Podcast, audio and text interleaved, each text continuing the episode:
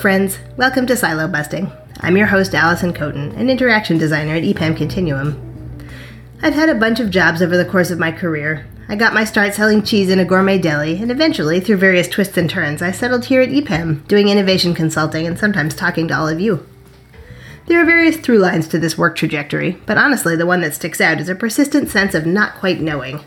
Not knowing as much as my more experienced colleagues, not knowing how I'm going to solve the latest challenge or communicate some concept, not knowing what the next day's work will bring.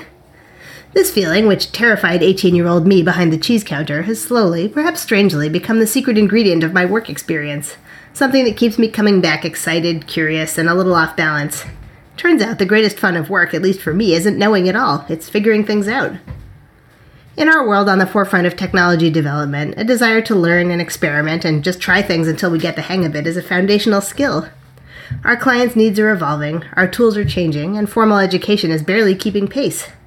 So is Sandra Loughlin, EPAM's managing principal and head of client learning and talent enablement, and Eli Feldman, our CTO of advanced technology, discuss, work itself has to do more to nurture this creative curiosity. It's not enough to give our colleagues space to grow and to embrace not knowing. We need to provide them resources, support, and the right challenges to keep them invested. We might not know what the next workday will bring, but we know how to make sure they'll be ready to figure it out. So, Eli, thank you for joining me today to discuss the talent ecosystem. This is something that I know we talk a lot about internally at EPAM and um, is something that our, our clients have been asking about. So, I appreciate the time with you to, to delve into a little bit more about what it is, you know, why it is, and, and why it's important for companies. So, tech talent is a really hot topic these days. I mean, I'm sure you've read the many reports that show that capabilities that are technical and digital and data and product related are a huge issue for many organizations. My first question is really, you know, what do you think is the underlying issue? Why is this such a big deal? Hey, Sandra. Um, interesting question.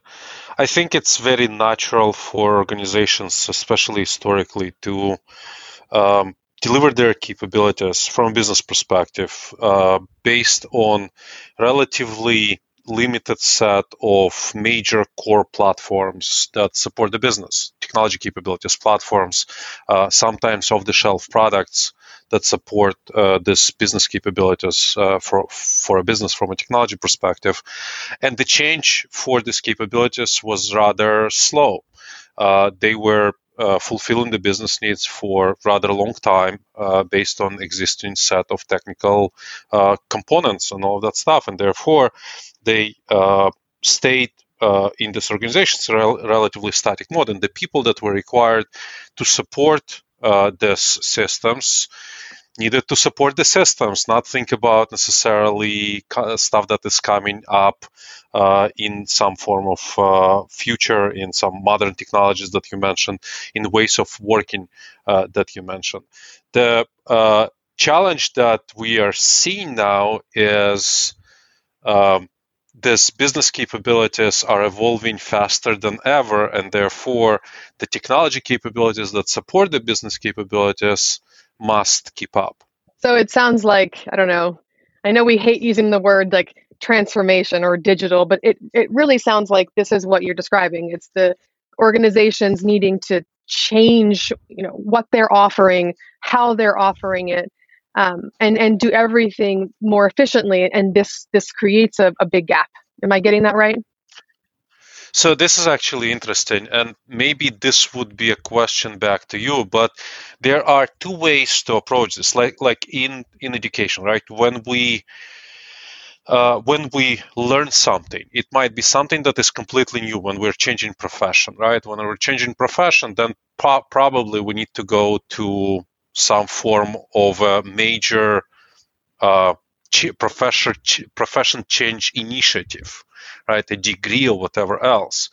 But then there's also probably a setup in which we can incrementally uh, up, upgrade our skills. What, what's your perspective on that in context of sort of the technology change? Well, I think it's it's it's differing degrees of the same issue. And and i think you mentioned degrees. A lot of companies historically and and, and individuals have historically just said, I'm going to get a degree if I'm going to advance in my career. but the fact is that those are very long long-term commitments um, and they don't necessarily really map very well to practice. Like you know the traditional concept of the ivory tower like a lot of what people get in degrees is very theoretical so i think you know the issue of companies focusing on developing capabilities for their people it, it, it needs to be able to span like entire career changes especially as automation has um, changed the roles that people have and, and whether those roles even exist. I, I, think it needs to be both at the same time, and, and the mechanism for doing it is, I think, largely the same.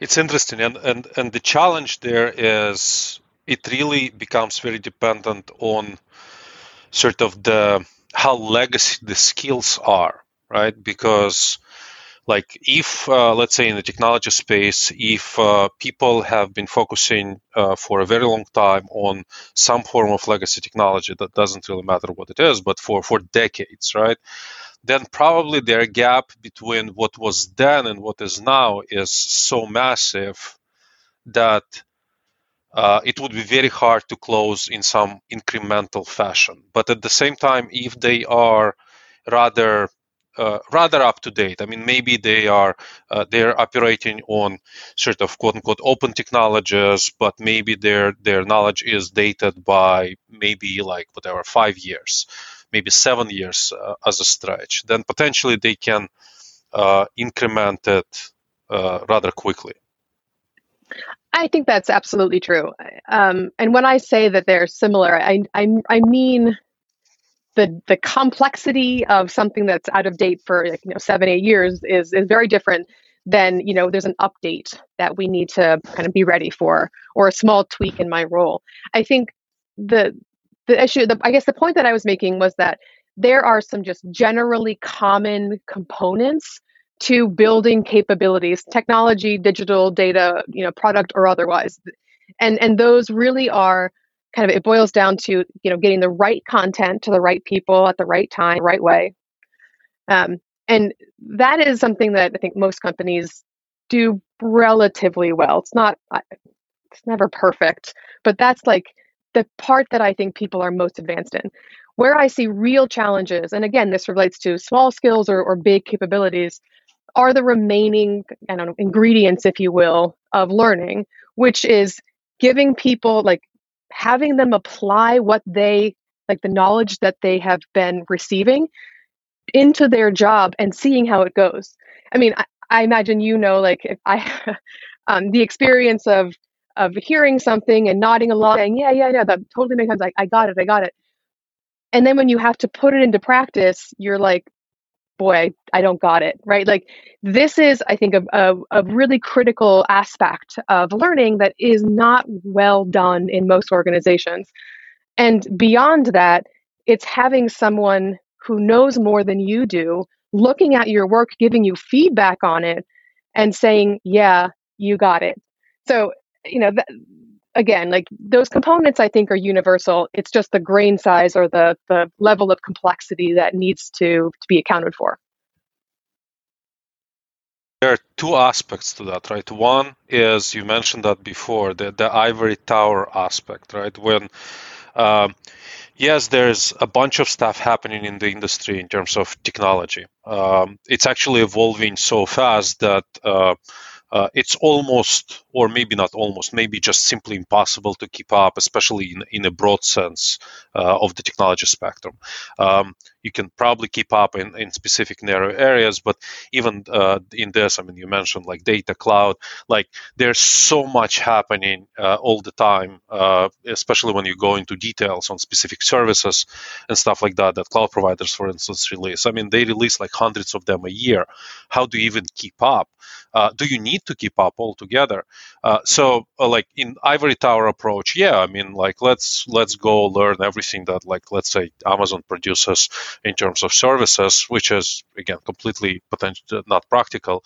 Uh, but also the other side of this is uh, sort of the notion of rear view mirror when people say okay we're seeing that certain skills and capabilities are needed in the market uh, and we see it because like sort of everyone is talking about this uh, and therefore we're now going to put our entire organization to learn this stuff when in reality the world sense moved on uh, moved on to other set of challenges, other set of let's say architectural approaches, or other set of uh, of uh, uh approaches to uh, deal with with data or, or, whatever else, or like the, the methodologies of actually doing work, like product mindset and stuff like that. And therefore, uh, like how many organizations are still going and sort of pushing like project management courses uh, with like without that mindset of like we have products, we have agility, and all of that stuff in mind, and essentially just teaching uh, people content or uh, skills that are not necessarily even required anymore. Yeah, I think you're hitting on what I see a lot in working with companies is this this massive disconnect between the training and like learning programs that are being offered and business strategy. And you know, this is something that I think is, is a real challenge for organizations. I'm wondering, you know, have you also seen that and what what are your thoughts on that?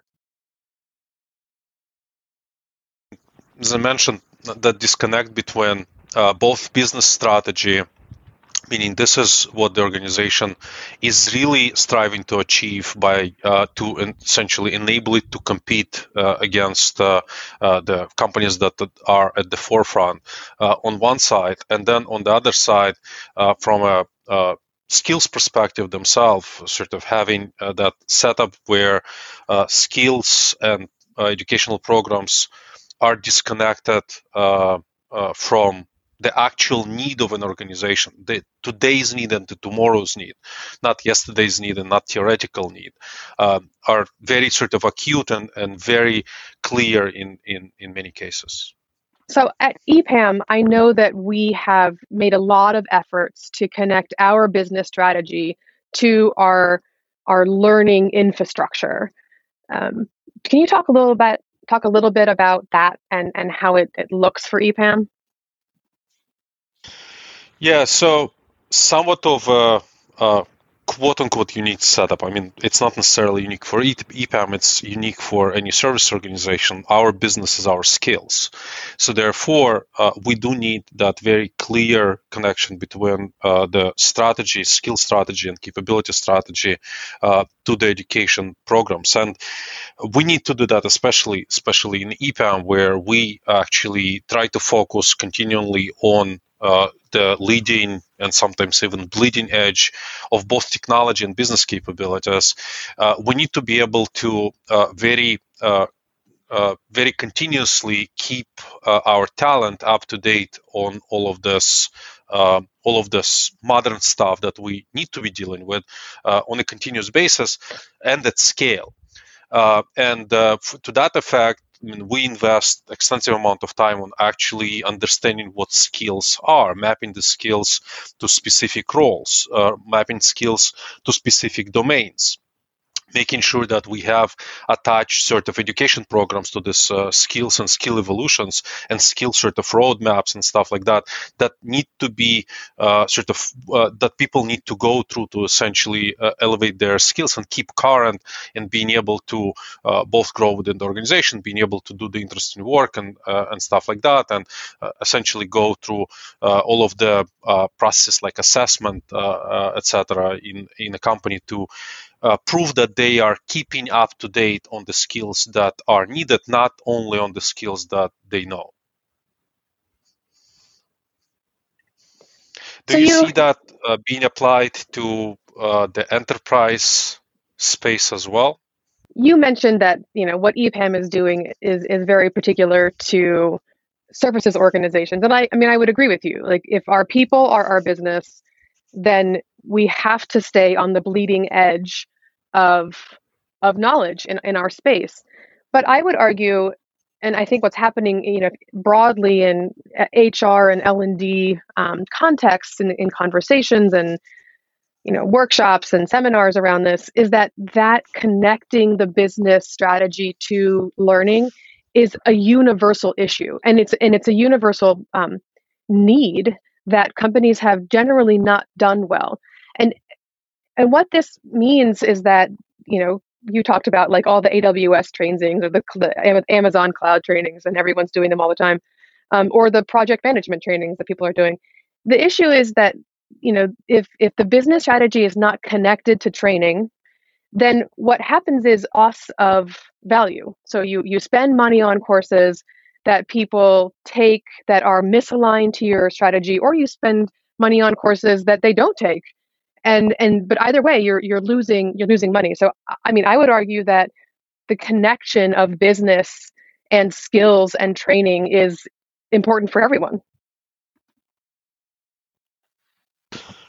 This is interesting. So we consider uh, like work that is done as part of centers of excellence and communities of practice, and essentially all, all of these entities that help define what good looks like in the current skills and map certification programs to that, uh, plus the education obviously itself as a fundamental component of our existence in the sense of our business.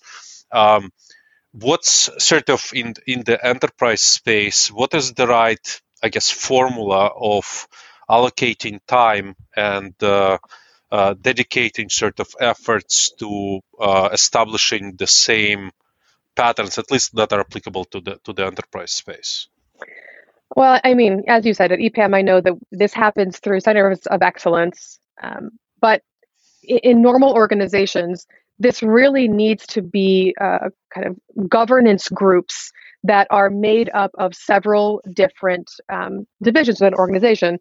You need to have obviously your tech, product, data, you know, digital people who are looking at the business strategy and translating that into um, appropriate skills in in their area of expertise.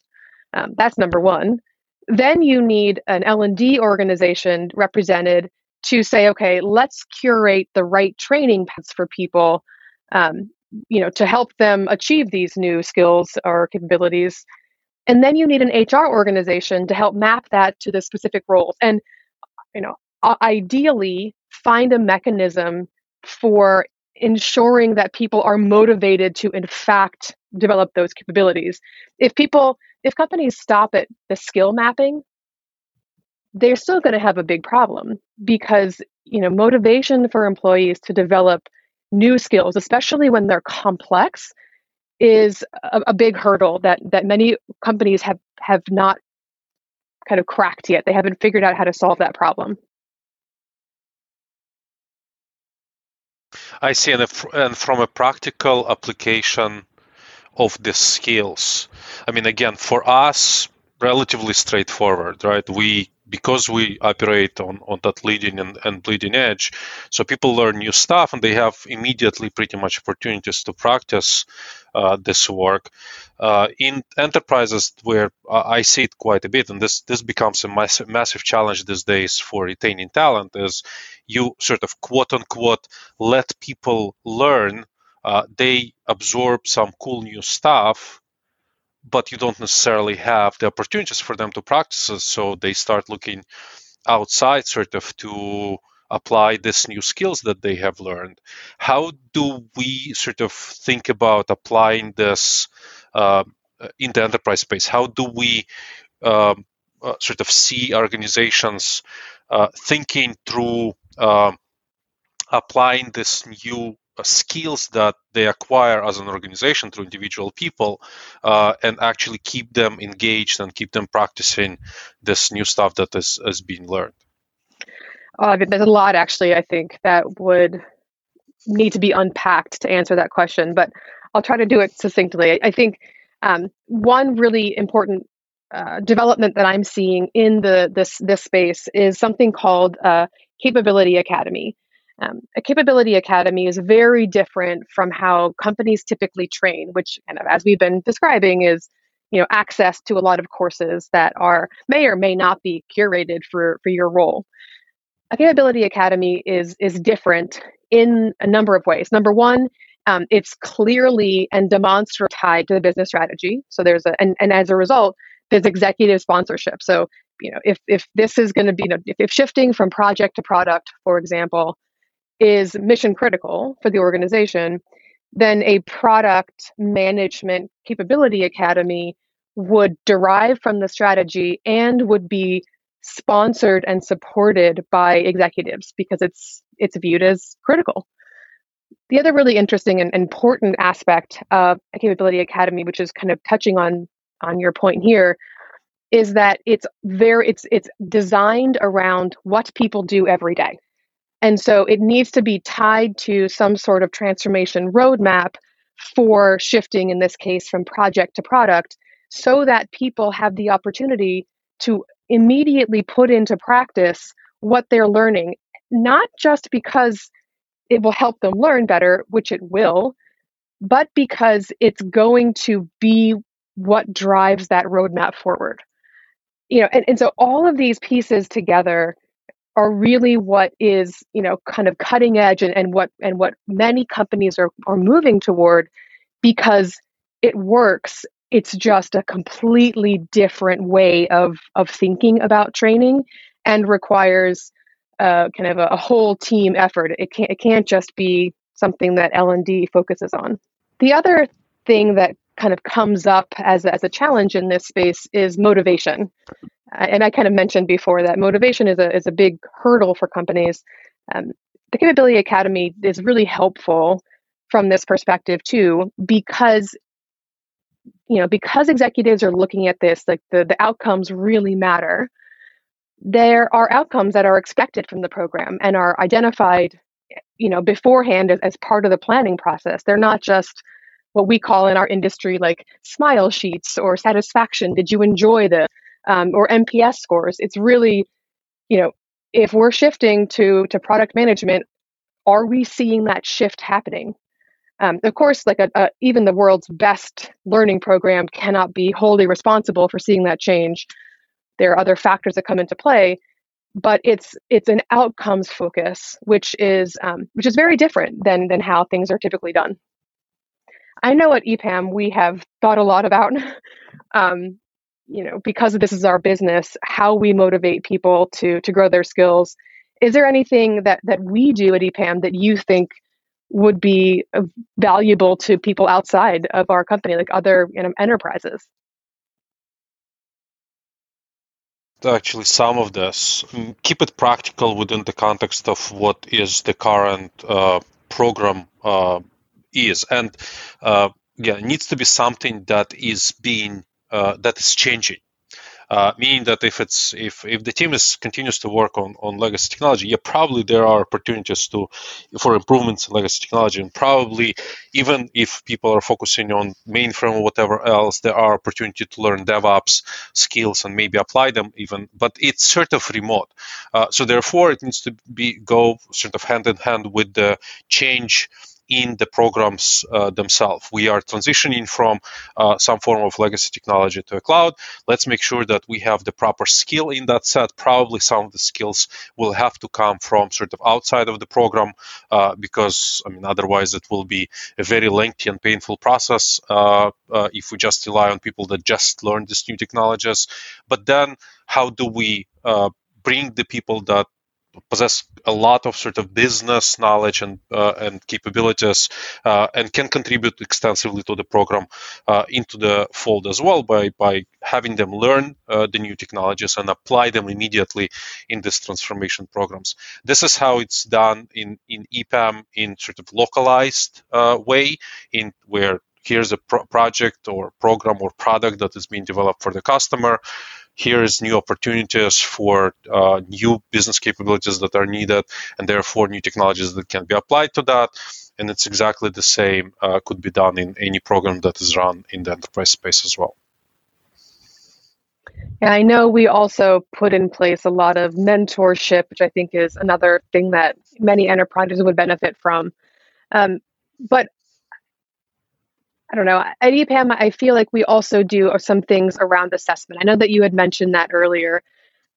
Would you kind of talk a little bit about what that is, how it looks, and and and you know how you think it helps us build those capabilities in the organization? Assessments are somewhat controversial. Uh, because assessments very often are perceived as um, simply a bureaucratic process. Uh, however, it doesn't need to be like that. And we, we have been actually focusing extensively on making sure that assessment is in reality all about uh, guiding the individual toward their next milestone in, in, in their career. And uh, the other aspect, and this is part of the learning itself. So assessment programs are could be uh, a subject of, of learning on their own, like I guess any program out there.